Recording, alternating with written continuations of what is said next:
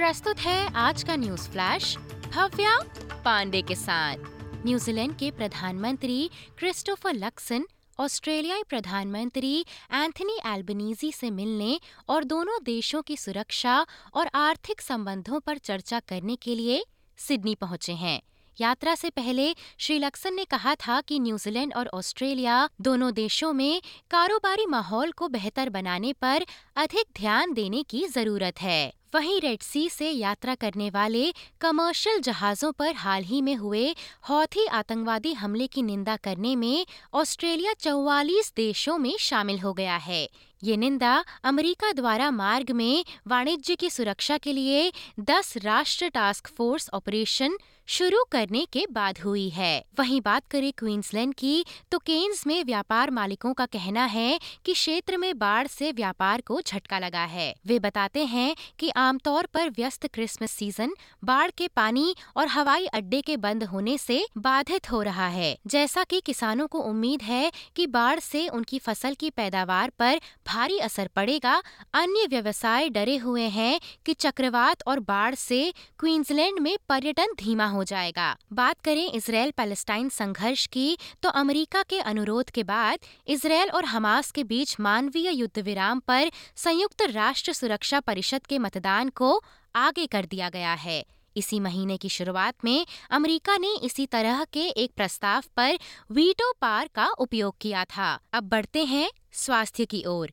JN one के नाम से ज्ञात एक कोविड 19 वेरिएंट को विश्व स्वास्थ्य संगठन द्वारा इंटरेस्ट वेरिएंट के रूप में सूचीबद्ध कर दिया गया है। वहीं ओमिक्रॉन सब वेरिएंट को पहले इसके पेरेंट स्ट्रेन के तहत वर्गीकृत किया गया था, जिसने इस साल की शुरुआत में इसके म्यूटेशंस की उच्च संख्या के कारण कुछ वैज्ञानिकों के बीच चिंता पैदा कर दी थी। बढ़ते हैं एनएसडब्ल्यू की ओर तो एनएसडब्ल्यू की आपातकालीन सेवाओं ने खुलासा किया है कि न्यू साउथ वेल्स की सड़कों पर आज यानी कि 20 दिसंबर को तीन और लोगों की मौत हो गई है। इस हफ़्ते के चौंकाने वाले राष्ट्रीय सड़क टोल के आंकड़ों के बाद, जिसमें कि पाया गया था कि देश में सड़कों पर हुई दुर्घटनाएँ पिछले पाँच साल में सबसे अधिक हैं, अधिकारी इस व्यस्त अवकाश अवधि के दौरान सड़कों पर अतिरिक्त सावधानी बरतने का आग्रह कर रहे हैं। बात करें रोज़गार की तो रिज़र्व बैंक ने चिंता व्यक्त की है कि ऑस्ट्रेलिया में बेरोजगारी में अनुमान से अधिक तेज वृद्धि हो सकती है,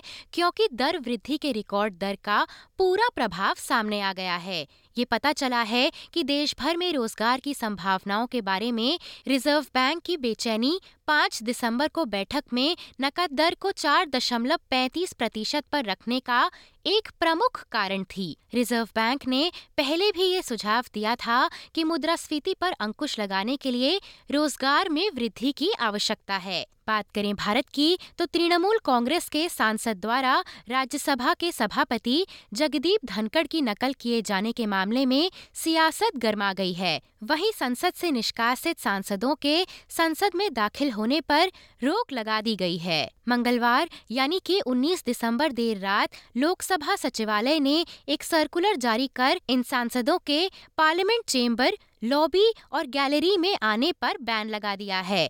वहीं उपराष्ट्रपति और राज्यसभा के सभापति जगदीप धनखड़ की नकल उतारने वाले टीएमसी सांसद कल्याण बैनर्जी के खिलाफ दिल्ली के एक थाने में शिकायत दर्ज कराई गई है। इसी के साथ आज के समाचार यहीं समाप्त होते हैं। धन्यवाद।